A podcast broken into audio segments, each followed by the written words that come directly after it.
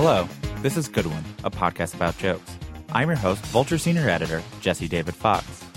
What even is a joke, though, you might be thinking? You know, or you're not, but but I sure am, like like all the time. Because sometimes a joke is a scene, sometimes it's a sketch, sometimes it's a joke. For today's episode, the joke is a real letter published in the Portsmouth, New Hampshire Summer Guide. That's because the guest is Eugene Mirman, a comedian always looking for new ways to present his comedy and incorporate his real life into it. And to be fair, the letter was written with the intention of being read out loud in front of people. Eugene explains everything in the joke, so it all makes sense soon enough. Uh, one thing to note there is a second clip later in the episode that's partly visual, so just so you know, the paintings look really silly. The interview was recorded live from the Montreal Just for Laughs festival, if you're wondering why the audience was laughing in French. Now, I will let Eugene explain why he was so angry at the city of Portsmouth, New Hampshire. So last summer, uh, I went to Portsmouth, New Hampshire with my girlfriend. We went to, it's a lovely sort of seaside town, and we went and uh, we rented a car and we parked it in a parking garage, and we got a little ticket that you put in the dashboard, and we did everything. We walked around, and then when we got back to the car, I saw that there was like a ticket on the windshield, and I was like, what? Like, how could I have parked wrong? Like, I was so baffled. I was like, what could this possibly be for? And I looked at the ticket when I got there, and the violation was parked in wrong direction. Agreed. So, so we had backed we had backed the car up uh, into the spot, which apparently in New Hampshire is uh, quite illegal. um, and I looked at like the thing that we put in the dashboard to see if there was any way we could have known this, and the ticket says this ticket permits you to park in accordance with the regulations. I think we all know what those are. Who doesn't know the regulations in Portsmouth, New Hampshire? This ticket must be displayed clearly on your vehicle dashboard and the vehicle parked correctly. Two opportunities to say, like, they mean don't back up into a spot because nobody would park across three spots, spray paint fuck you on it, and walk away. So they literally mean don't back up, but they don't say it twice. I uh, I became furious. The ticket was fifteen dollars. I paid it right away. Uh, but I was like, these people are thieves. They're criminals. I was so bad at them because there'd be no way to know this law. And I was like, I wonder how I could let Portsmouth know how disappointed I am in them. And so we had spent the day walking around using this lovely harbor guide uh, full of, you know, ads for seafood places and whatnot.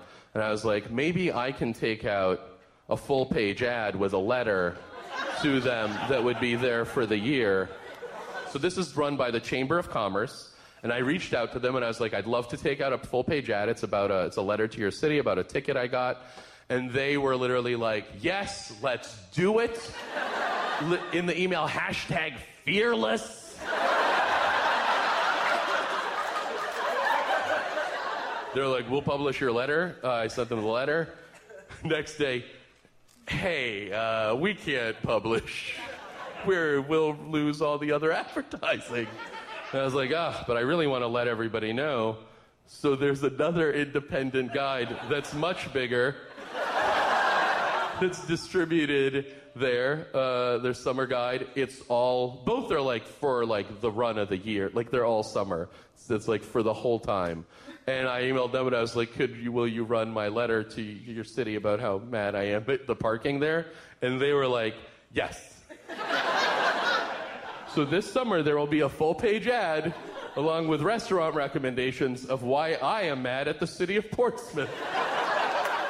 And this is the letter that will be a full page ad for the entire summer.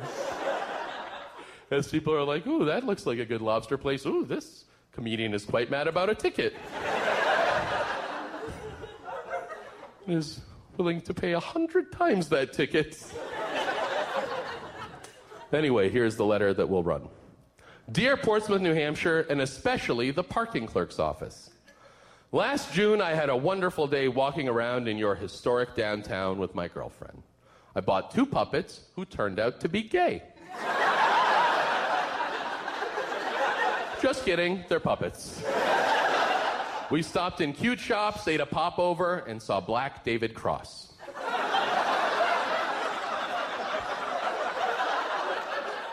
It was nice. Then, when we returned to our car, on my windshield was a ticket. What could this possibly be for? I thought. I paid for three hours of parking, but only used two. You're welcome, Portsmouth. Is it a crime in Portsmouth to not use all the parking you bought? How do you know I'd be back early? Do you have a pre crime division? Why are your precogs working on traffic tickets? Shouldn't they be out preventing street performers before they happen? But no, I read the violation. We backed into a spot and were fined $15 for being, quote, parked in the wrong direction. What kind of a horseshit charge is that? it's illegal to back into a spot? Before I embarrass myself, I just want to make sure that Portsmouth is still inside the United States and not considered a part of Iran.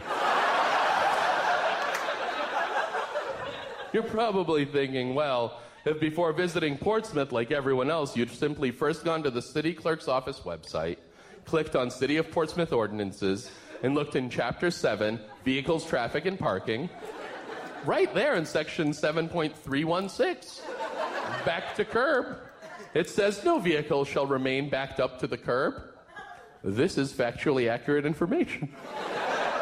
Similarly, if you had gone to my website before I came to your city and clicked on Eugene's ordinances, you'd know that in chapter one, under fuck you, don't steal my money, in section 8.215, it says, fuck you, don't steal my money. Thanks.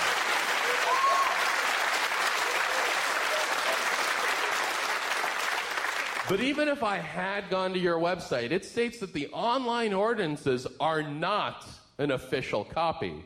That for the official ordinances, I have to call 610 7245. Why no area code? Am I calling from a local landline in 1986? But instead, I foolishly looked around for signs, both real and from God. I saw nothing, but I heard God's voice and he said, This is fucking bullshit. You need to write them a letter. Lastly, as you know, New Hampshire's state motto is General John Stark's celebrated quote, live free or die, which he famously said before attempting the first recorded self BJ.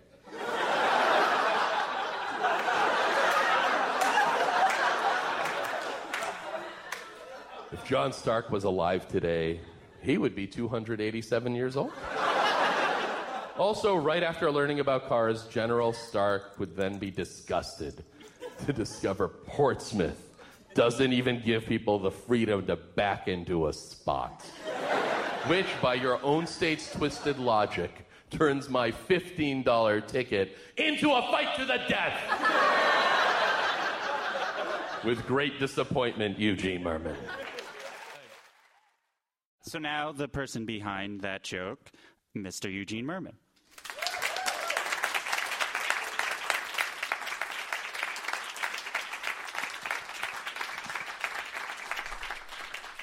Hello.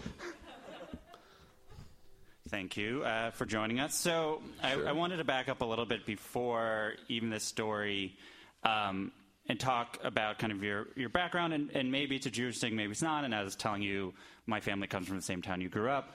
Um, and, and in my mind, there's kind of two people who complain. There's either like immediate complainers who are yelling, or there's letter writers. Uh, what is your? Do you come from a family of letter writers? Were you? No, I feel like in my family, like in Russia, no one wrote like a like dear government, my brother has been disappeared, and I am very disappointed. Um, so, no, I mean in that sense, I you know I don't know. I, I wrote in ninth. So when I was in college in 1993, I wrote a letter to MCI because of like they sent me something with like an ad that was like about like family or something and then anyway i wrote like a joke letter a long long time ago and then sort of continued the tradition throughout my life So you get the ticket on June 16th, 2013 at 2:31 p.m. Based, which I saw you had, you tweeted it, so there's the time, and then you tweeted Yeah. it at, at 4 p.m. Um, you know, walk me through the steps of how this went from an annoying thing that happened in your life to specifically something you might build a bit around. So, so I mean, what happened is we so we parked in a garage, and and obviously we backed into the spot, but but other cities have that law. What they do is they tell you about it. um, they'll put up a sign that says like front end parking only, and so I. Well, I was sort of, I was just sort of shocked. I was like, well, it's crazy. Like, there's no way anyone could know this ordinance. There are no signs. I returned also like a year later or two years later to be like, well, I bet they've fixed it now. Absolutely not. There's no signs. And so I kind of was like, this is one of those things where like a city makes money off of this kind of like mm-hmm. little little loophole, and I found it enra- enraging because like I parked in a garage, I did everything I thought I was supposed to, and also the result of what we did wrong didn't seem that dangerous. Yeah. And I know that it was slight, but it felt infuriating. It felt like a city intentionally stealing your money, and obviously, uh, and so I paid the ticket, of course, because like I don't really want to get into like a like I don't want to drive to New Hampshire and be like, let's get do this in court. Um, but I was like, but I'll make fun of the town, um, and then I'll try to get that into all the news. So, how quickly from how sort of that thought process through, you're like, okay, I'm annoyed by this, and it'll make fun of it. How is that in immediately? Is that like a day later? So or- it's so I was immediately like angry. Like I was like uh, we were I think heading to see Man of Steel. Um, uh, now my wife and I and and I'm sure that she was like, uh, yeah, it's annoying, but come on, like this is like you seem really. To me, it was sort of this principle of like uh, it was wrong, and and yeah, and then I'm always sort of thinking of like, oh well, maybe I could do something funny with it, you know and and then also like I mean that is the like I found the actual ordinance on their website like it, like that is the ordinance. It is very difficult to find, uh, and it would be clearly insane for people to investigate every place they visit their ordinances. Um, but yeah, I think it was a, sl- a few day process of me becoming sort of angry and then wondering what I could do that was uh, funny sure. and seemed like reas- reasonably uh, meaning like upset but not like oh like Ann Coulter Delta upset Yeah.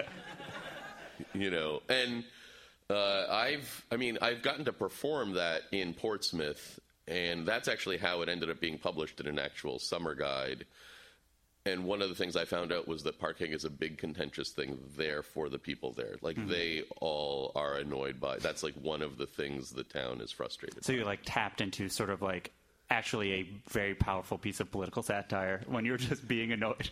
Uh, yeah, a, a little, or yeah, well, like the same way that when I did a Time Warner letter, like that also tapped into people's hatred of cable companies. Um, you mentioned that it started from anger, and I think when people think of your comedy, it doesn't come off as like you're an angry comedian. Is sort of anger often this part where you start out and then you're like, well, I can't just, I'm not an angry comedian on stage. Right. Well, I think that you also have to figure out what to make fun of in a way where you don't, where you seem like petty in all the right ways. Yeah. You know, where you seem uh, upset in a sort of either reasonable or comical way, and that yeah, you don't come off as.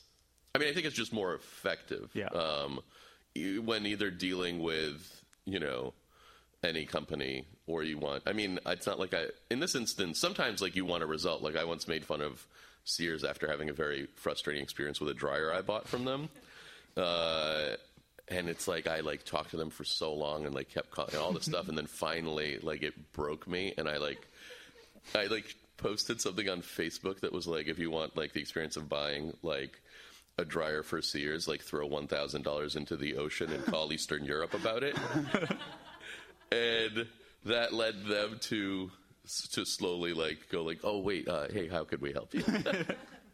Um, as you mentioned, you at this point you had already done like a complaint letter in your act. Yeah. I was wondering if you could kind of vocalize the thought process of okay, that's how I would go about this, or like maybe a different comedian might just t- tell a story as is. You know, like you you are a comedian that would do Yeah. this with it. So yeah, it's funny. I did it. I mean, I do. You know, both times I sort of was like, well, this will be the letter bit that I do, and then I'm like, and I probably won't do that again.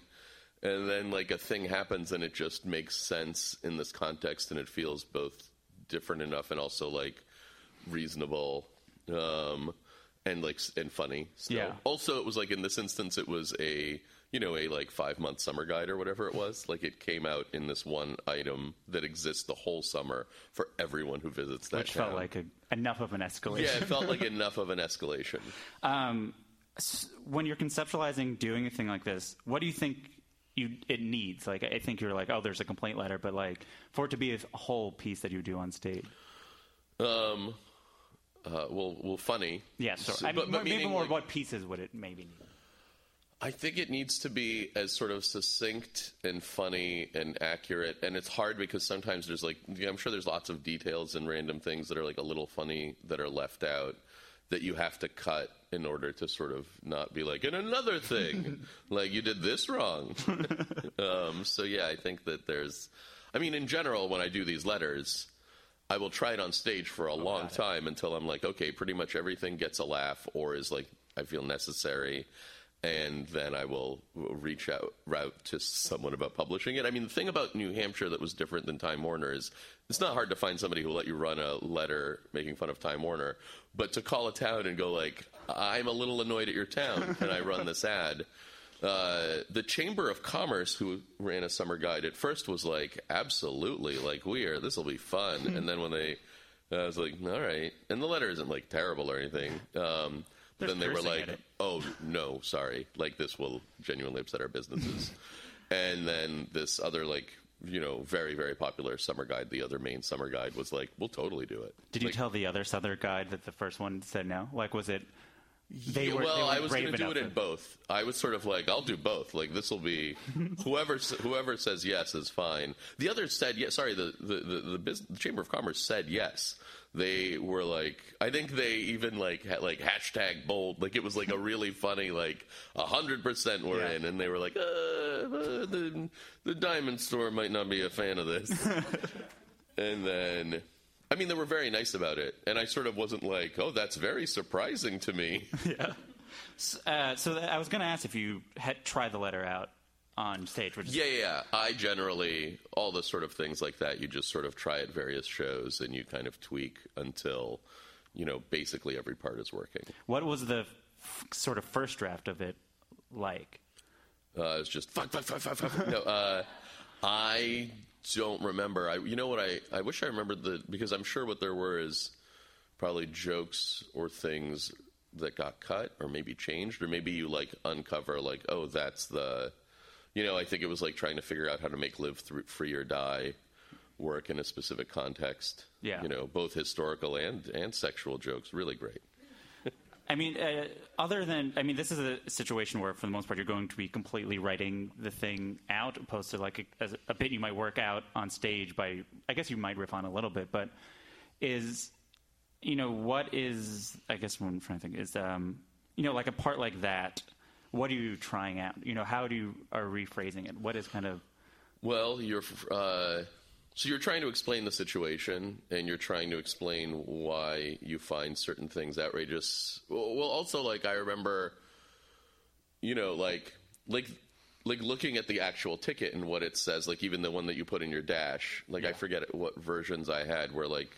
There's two times that they could tell you don't back into a spot, and they both time are confusing about it and it's like conveying det- certain details like that and then i think coming up with the joke about it because there'll be like certain factual information that is like okay that's kind of funny but the joke isn't like that's that's silly like you Yeah. have to think of a joke part uh, that you add to it so it's probably just trying different versions of that. Is there a matter of sort of balancing the jokes that are inside it with sort of the larger joke, which is that this is something that's actually going to be published? S- sort of the joke is that this is a letter that exists, so you have to Yes. just have the fact that it exists with sort of specific.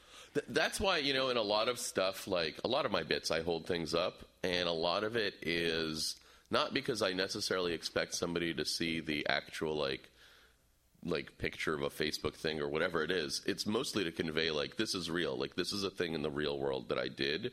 I'm not lying. Um, and holding up a like the a mag like the newspaper and being like this is the ad. Like Yeah. i took out an ad. I bought it. Here's the like rate card. You know uh, i think that there's something that makes it uh, connect m- more because it's it's real. Yeah, and that's sort of why because it's true that i could just go like i did this thing and you'd be like all right and then just like say the stuff but i think there's something kind of nice Yeah. to having it validated in front of you. When I was when I was in college, so I majored in comedy at a uh, fairly liberal art school, uh, and I did this like open mic in the basement of my dorm, and there weren't really other like, there were people who were interested in doing comedy or improv or storytelling, and you know it was just sort of this mishmash of stuff. And I would try kind of all sorts of things like letters and weird bits and stories and jokes and you know all of it and kind of like whatever worked as my act is what would mm-hmm. then be my act. And so I kind of always had random bits. It was sort of the the only rule was like it just made the audience laugh. Yeah. And then it stayed. And if it was weird and didn't I could fix it until I couldn't and then it had to go. Uh, you mentioned, you know, the goal is, and you've talked about, it, like you're not just doing performance art. Your goal is to make people laugh. Yes. But I, I- I think there is different schools of thought inside of comedy where there's this sort of comedians like a comedian is a person who can make any audience laugh. Where Right. and, and, and I was wondering your kind of thought on that as a comedian who's someone known for carving out their own spaces for things. Is there sort of line of who who is the amount of people that you're comfortable like you're you know because you're not working it out in like you're working out different rooms and maybe different cities but Right. Though I would say that largely, you know, like like I toured say opening for Flight of the Conchords or when mm-hmm. we do Bob's Burgers, I guess. But like meaning Flight of the Conchords is like five to ten thousand people, and people would always go like. What, like what do you do at those shows? Like I have like a secret act that destroys for ten thousand people that I refuse to do at other spaces. And it's like, oh well, in those like at those shows, I do all my U two covers. Um, but um, you know, I, I think that lar- largely that sort of I, I I don't I wouldn't necessarily say like you have to make everybody laugh, Yeah. but the goal within reason, like meaning if you're doing a joke or you're doing a bit or something and it's not working, I think that the goal is to first look at yourself and figure out what you can do to make it work rather than go like, you know, they're terrible. And of course, like if you're in a room full of like, you know, drunken, distracted people, uh, yeah, like there might not be, there's probably something that could get him to laugh, but it might not be me. Yeah. But, but it also might depending on, on the situation. So I think my attitude towards that is, you know, you sh- you should carve out your niche. You should find your audience. Like you shouldn't necessarily be like my audience will be this. You should Yeah. find it and build it, but um, but not. Uh, but you shouldn't blame people Yeah. right away.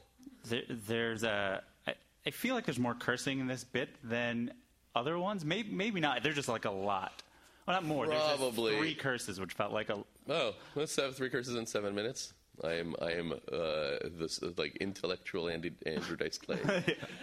But uh, do you have a feeling about cursing in your act, especially at the finished product version? Um, I you know I think like probably that like meaning like if, if you could cut it, it's it's fine. But it's but if you want to, you know, uh, maybe I'm a, I'm like a I'm just like a really dirty Jim Gaffigan.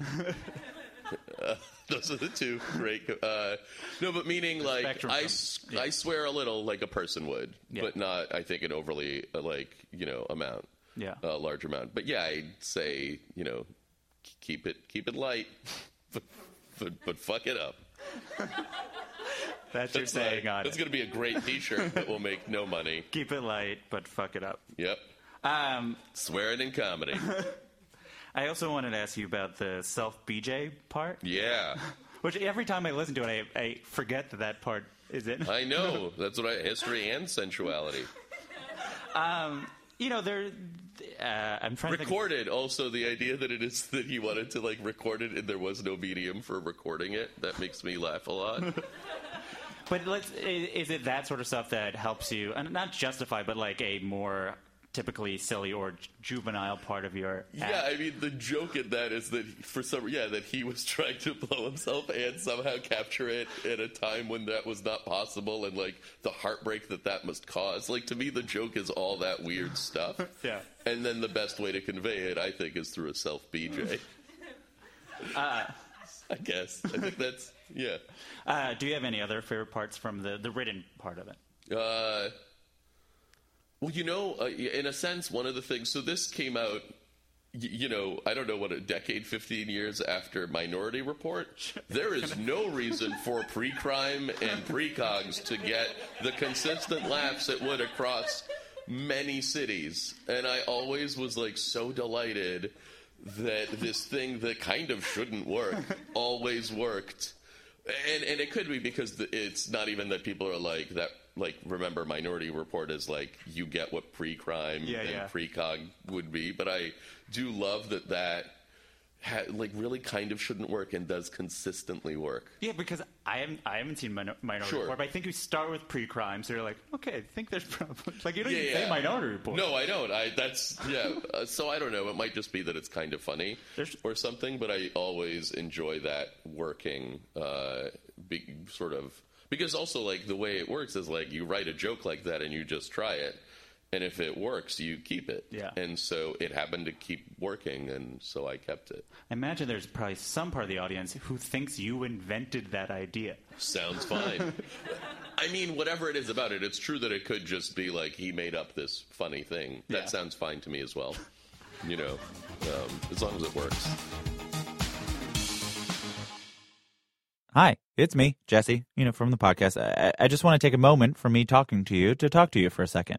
This is an ad for this podcast, which, if you've gotten this far into, you, you probably like already, so you're halfway there. Now, I would just like you to tell someone. Are you sitting next to a person who is currently feverishly scrolling through their phone, screaming to themselves, What is a podcast I can listen to? You know, tell them, good one. Or maybe go, Invisibilia and good one. Uh, if you're not sitting next to someone doing that, you can just rate the show and write a review on Apple Podcasts. If you do, I'll say you're good on a future episode of the show. So, for example, uh, T Troy, which I have to imagine is short for Troy Troy, you're good, Troy Troy. Uh, or another example, uh, Brooklyn Her, which I have to assume is a sentient phone that you can fall in love with that lives in Brooklyn. Uh, you are good, Brooklyn Her. See? That could be you. Now back to the show. I wanted to uh, ask you about performing a thing that is kind of already written. So you're so after it's finished, you then have to um, perform it different ways. Um, Yeah. But I also to tie that in, I, I want to play a second joke that also has a, a fixed thing that you're going to be doing a different performance of. So now is the time for the second clip. So, uh, so there's a Whole Foods that opened by my house a little while ago, and uh, when a Whole Foods opens, they really try to ingratiate themselves on the community, and they, you know, source locally and all that. But they also tried to really get in with artists and, and various other sort of things. And one of the things they kept talking about is how they were going to display the artwork of local artists and have all these artist events. And I don't paint, but then when I saw that, I was like, I paint. And I became obsessed with having a gallery show at Whole Foods.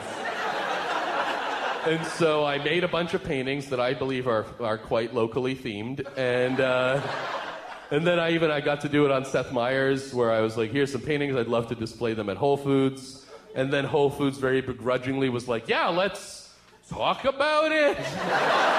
and then set a meeting that never quite happened. But I have not given up. My paintings, I only want to display them at Whole Foods. I don't want to be displayed. I don't. That's that's my that's where my art lives. So I made a bunch of paintings and I want to show them to you uh, and get them.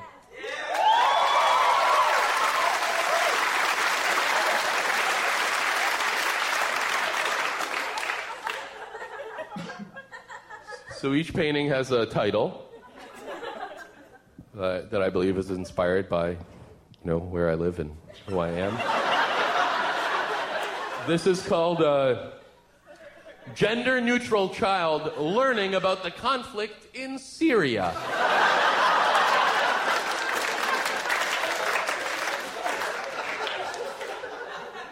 This is a curly haired 38 year old with several gay friends ordering kale.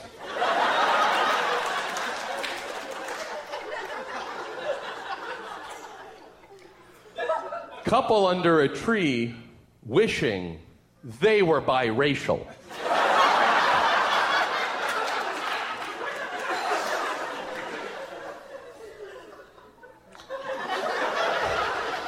Two bearded authors arguing about whose childhood was worse.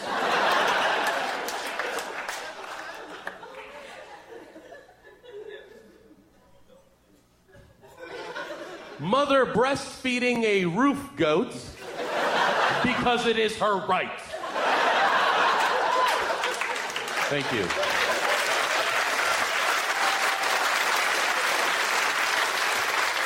I could really see that right by the broccoli rabe. And then lastly, vegan on his way to the complain store. Thanks. So, in the case of that one particular, you have the painting, you have to do it. Are you? And I think there are some cases where you. I think there's one where there's two things in that one, but there was six in another time. You, you, you might be repainted it. I can't. That doesn't matter. But Yeah, I think the well, the first time I ever tried the bit, uh, somebody in the audience offered money for a painting, so I sold it, and then I had to redo it, and I was like, that's slightly not worth it. um, I have since then, like, so Kristen Schaal uh, got a bunch of friends to do an art showing in L.A. and asked if I wanted to submit some paintings, and I think it submitted like one of those and maybe another or two of them or something, and sold them. And then the gallery reached out and was like, "We're doing a show on uh, masculinity. Like, would you like to submit a painting?" And so I made a painting that was something like, uh, "I used to cry every day after school, but now I own a Subaru." and then I sold that, and I think like a few others through them. And I have a bit now actually where I'm. Uh, I now live on Cape Cod in Massachusetts, where I made a whole calendar of my paintings that I have.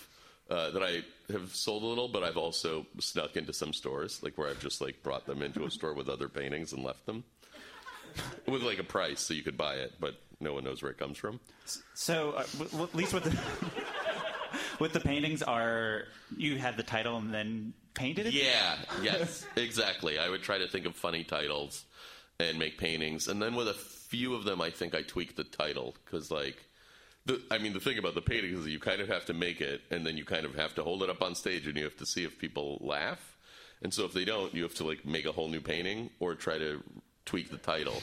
Um, because yeah, so I think a few of those titles might be different, and they might be different between the album version and that, or maybe not. I can't remember the. Yeah, and you, I think you did it on the Meltdown show, and there's like a little. Oh yeah, there might be slight. Yeah, so the meltdown show might have also been like a very early yeah.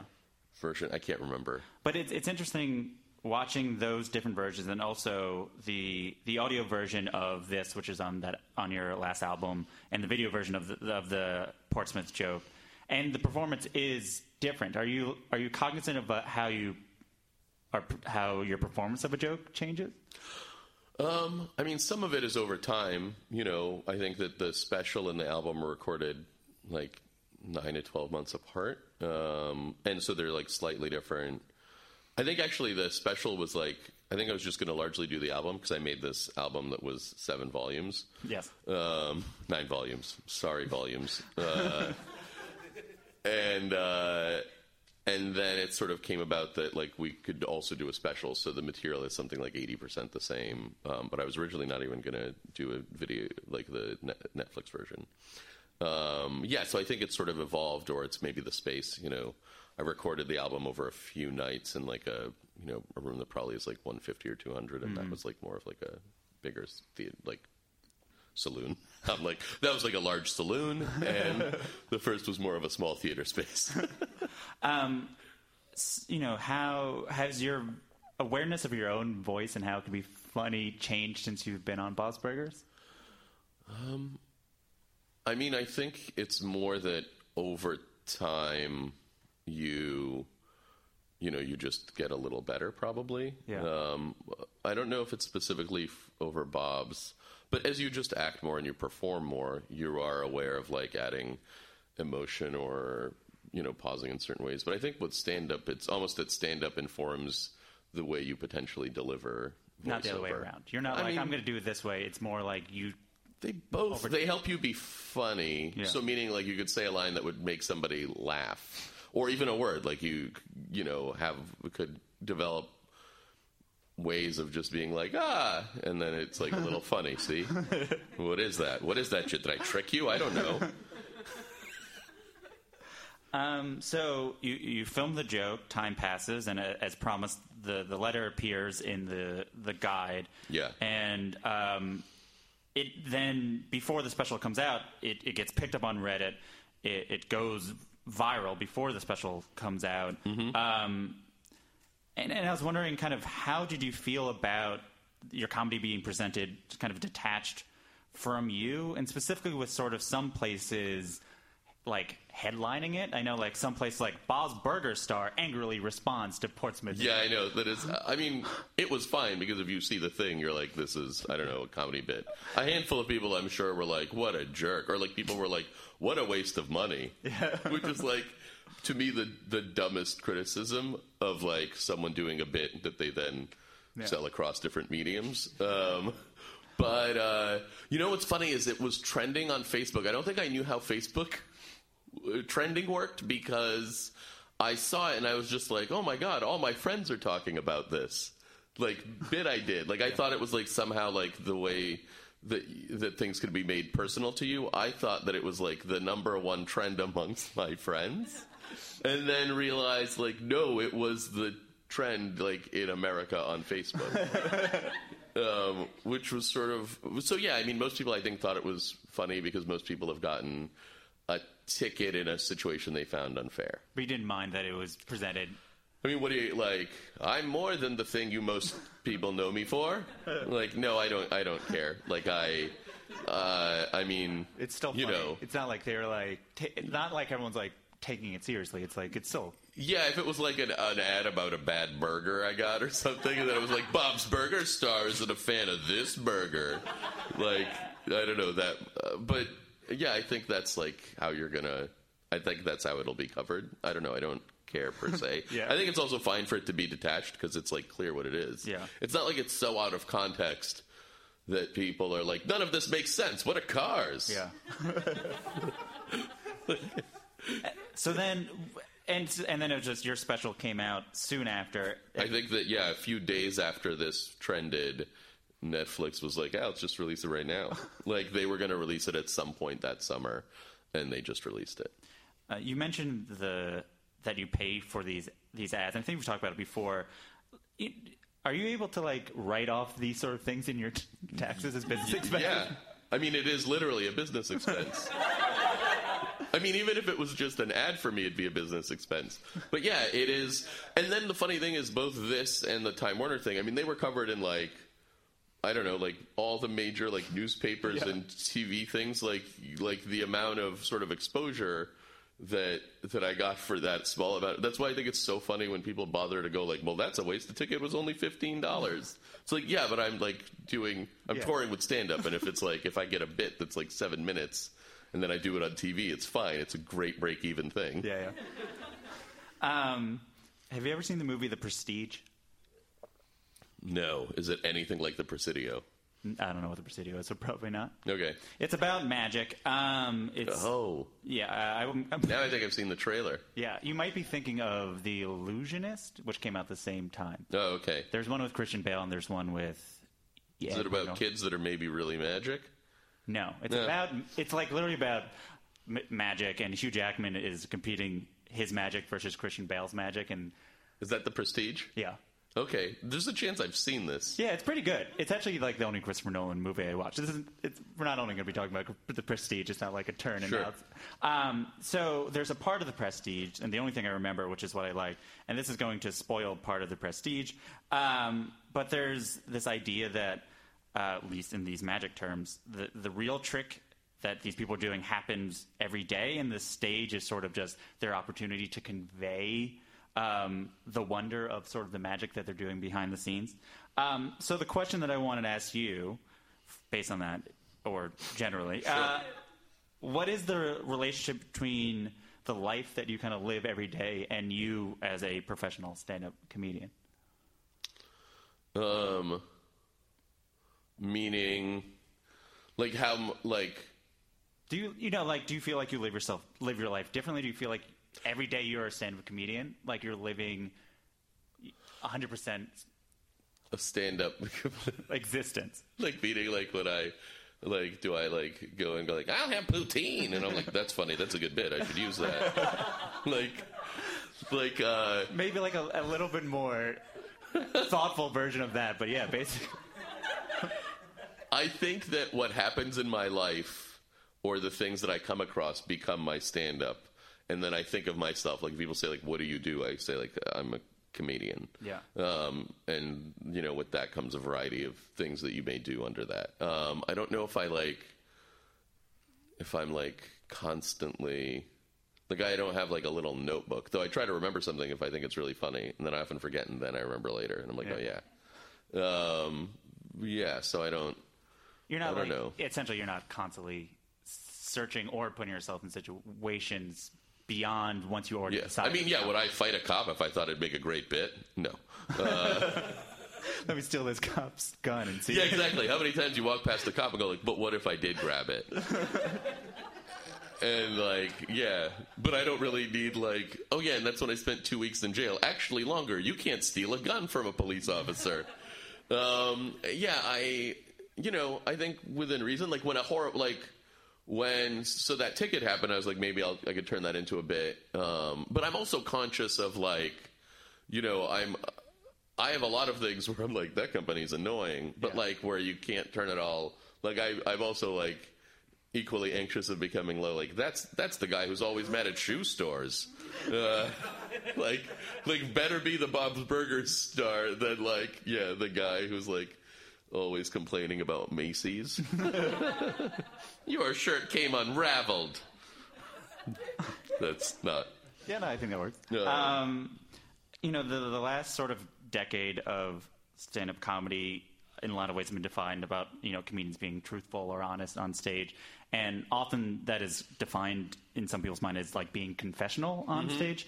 And I was wondering if sort of by being willing to sort of take your comedy as something you ex- that happens in your day-to-day life before it is on stage is and that sort of free exchange is that sort of your way of being honest Yeah, I you know it's funny. I was thinking about this recently, where there is, it's like, yeah, my it's not confessional in the sense in the same sense that uh, you know it's not like me being like the following is a list of my greatest sadnesses. um, but there is something to a lot of things being either. Uh, yeah, actually from my life, and then also, or, or even like weird bits that that seem like uh, like more ephemeral or something, but like actually capturing very real feelings or emotions or you know pet peeves or whatever it is. So yeah, I think that this this is sort of my way. I, I- I think that in general, comedy. Uh, you know, th- there needs to be a sincerity to it, but that's also whatever that means to you. So the sincerity could be like your uh, a, a, a char- you do characters, and then Yeah. there's an authenticity. You know, I, I always feel like, you know, like Stella, like Showalter and, and David Wain and, and Michael Ian Black, like you know, their very absurd sort of thing had a real sincerity to it, but then so does like Patton Oswalt's comedy. Yeah. and I think that those are they're both very different, but I think they're both extremely sincere in, in their own way.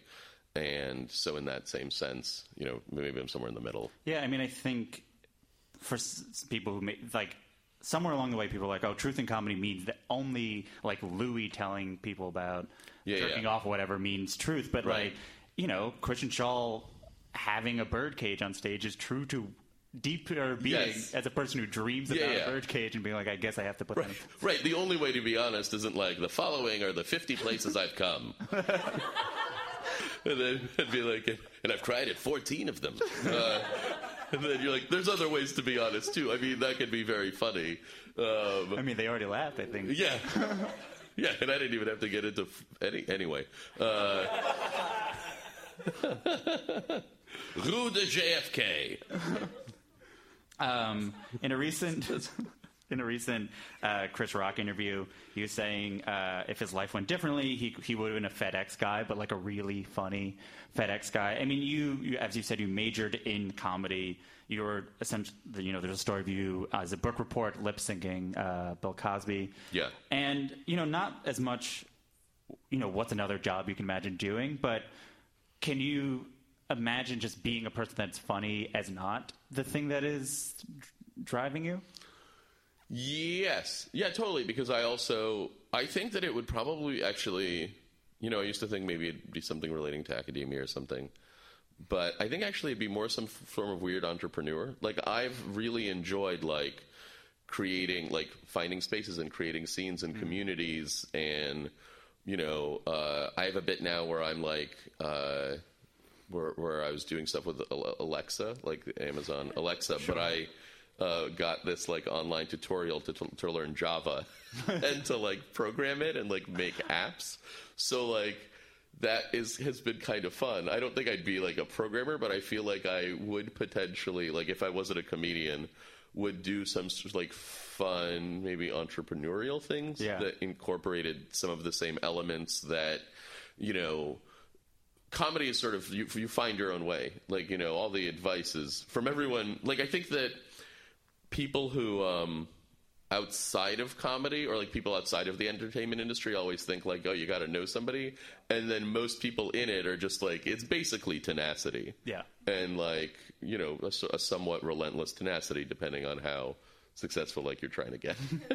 Yeah, I mean, if there's anything, it's you. Once you have a goal, you are committed to figuring out how to execute that thing. Yeah. I mean, for me, it was very helpful that I basically started doing comedy at like 18. Yeah. That was one of the things that was really great and that I did it throughout college and after. And then, you know, eventually, uh, in exchange for 20 to $100, Um, so you need.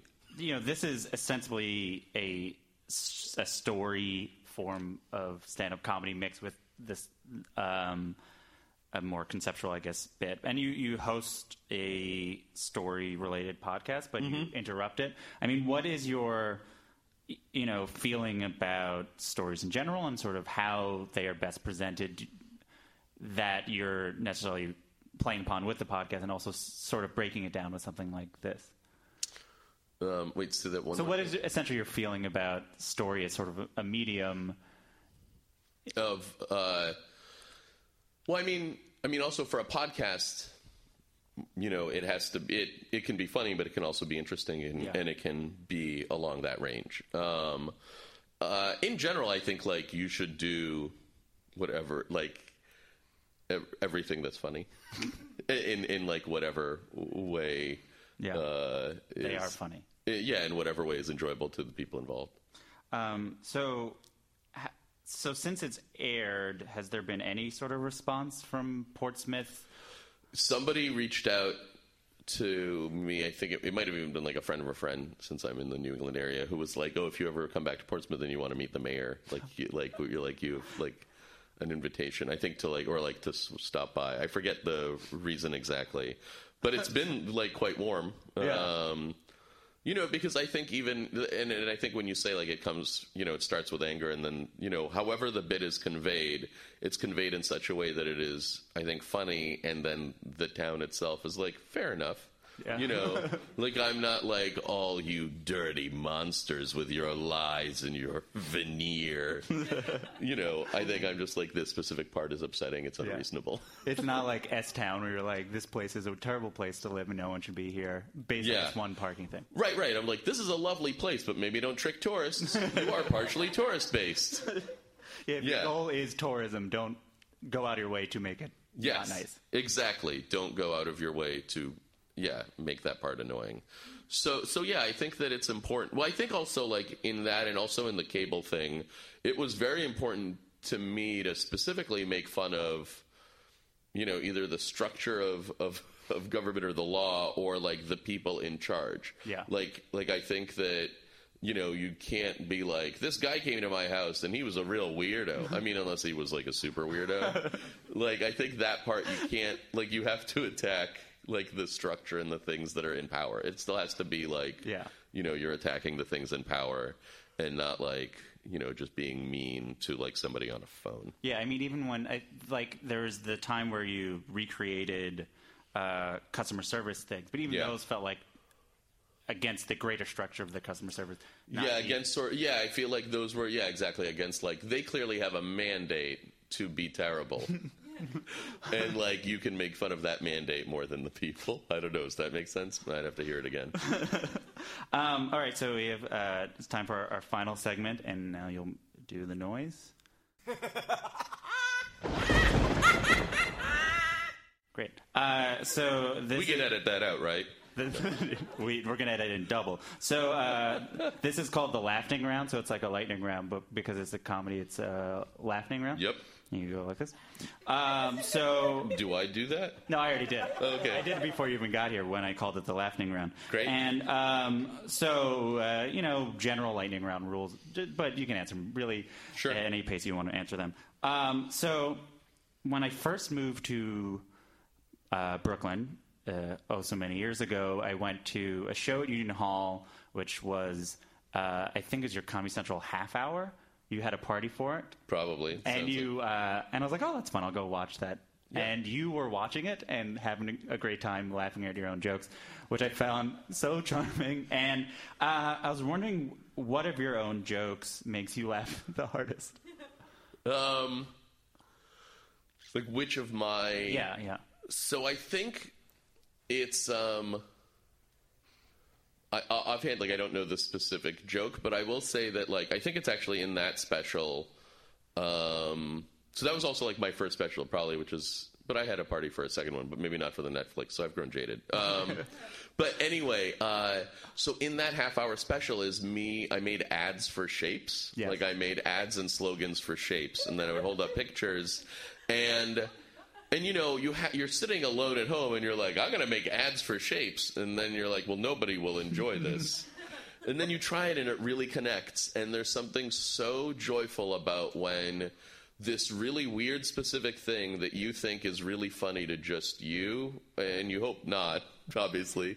And then you do it, and then it like really works, and then people get the spirit of what you're doing. Um, so I think it's a lot of jokes like that. It's a lot of things where it's just this like sort of odd idea that turns out to be much more universal, or as universal as you would hope, is probably the way to put it. Uh, on the other side of it, do you have a bit that you believe really would work and should connect, but never has, but you will go to your grave thinking that was funny, and the and though you don't, you're not once say audiences are wrong, but you will believe it's funny and you're surprised. I have jokes, though I cannot think of it offhand, that I can't get to work. But actually, I have a joke recently that I finally figured it out. Meaning, I had so I won't do the joke, uh, but it's it's basically a friend of mine not long ago told me that we had an elementary school teacher that told her to not be my friend because I was a loser. I know the '80s. Uh, and so I, for the longest time, was trying to figure out. So to me, that's hysterical. It's fucking insane. Yeah. You know, I mean, an elementary school teacher telling another child to not be friends with it. I mean, it's crazy. um, and but I couldn't. You know, I I couldn't. So when you say that initially, also people are like, "Well, that's a little sad," and so like you have to make it into a funny bit. And it took me several years until I figured out like a punchline that would make that joke work. Yeah. And yeah, so that's so, but that's a joke that I basically was like this is funny, but it's definitely up to me to figure out how to convey to people why it's funny or, or like turn it into a working joke. Um, so it's more stuff like that. There isn't stuff that I that I that I keep doing in the same way. And you know, there's jokes you have that like, and probably it's even throughout that which like you know, say they like some jokes work basically around 100% of the time. And then there's some that maybe work like 75 or 80 that you maybe keep in because you're like, oh, well, that's, that's Yeah. fine. Like, and it's like, if you have like a five minute bit and like, you know, things get a chuckle, but sometimes kill, Yeah. that's okay. Um, if something like really doesn't work, like you really do have to cut it unless it's structurally important. Yeah. Um, since we are in Montreal recording this, I was wondering if you could, for a second, do the voice of Gene learning what poutine is. Like someone describe, yeah, Yeah. uh, yeah. So first of all, already in the middle of it because of the vo- uh, yeah. You mean like, oh my god, French fries with gravy, cheese curds? yes, foie gras. Oh yeah, Great. tempura shrimp. Oh, vindaloo, poulet. Good. Great. Perfect. Um, this. Beefsteak! Bibliothèque! Okay, all done. Um, this. This. this If finding out a library is on it. um, th- I'll see. If you, can you uh, say your favorite uh, Steven Wright or Mitch Hedberg joke in Russian? Um, sort of. Я пришел домой, и все вещи э, поменяли на э, то же самое вещи.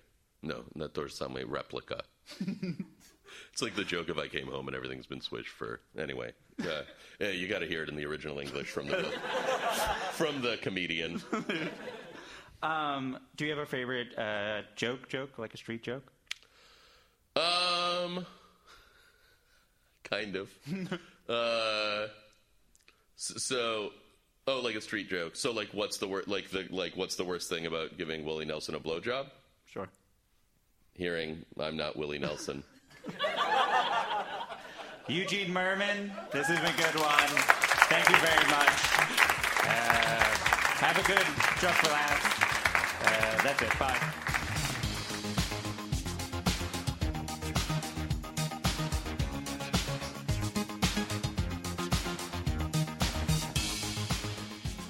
That's it for this week's episode of Good One.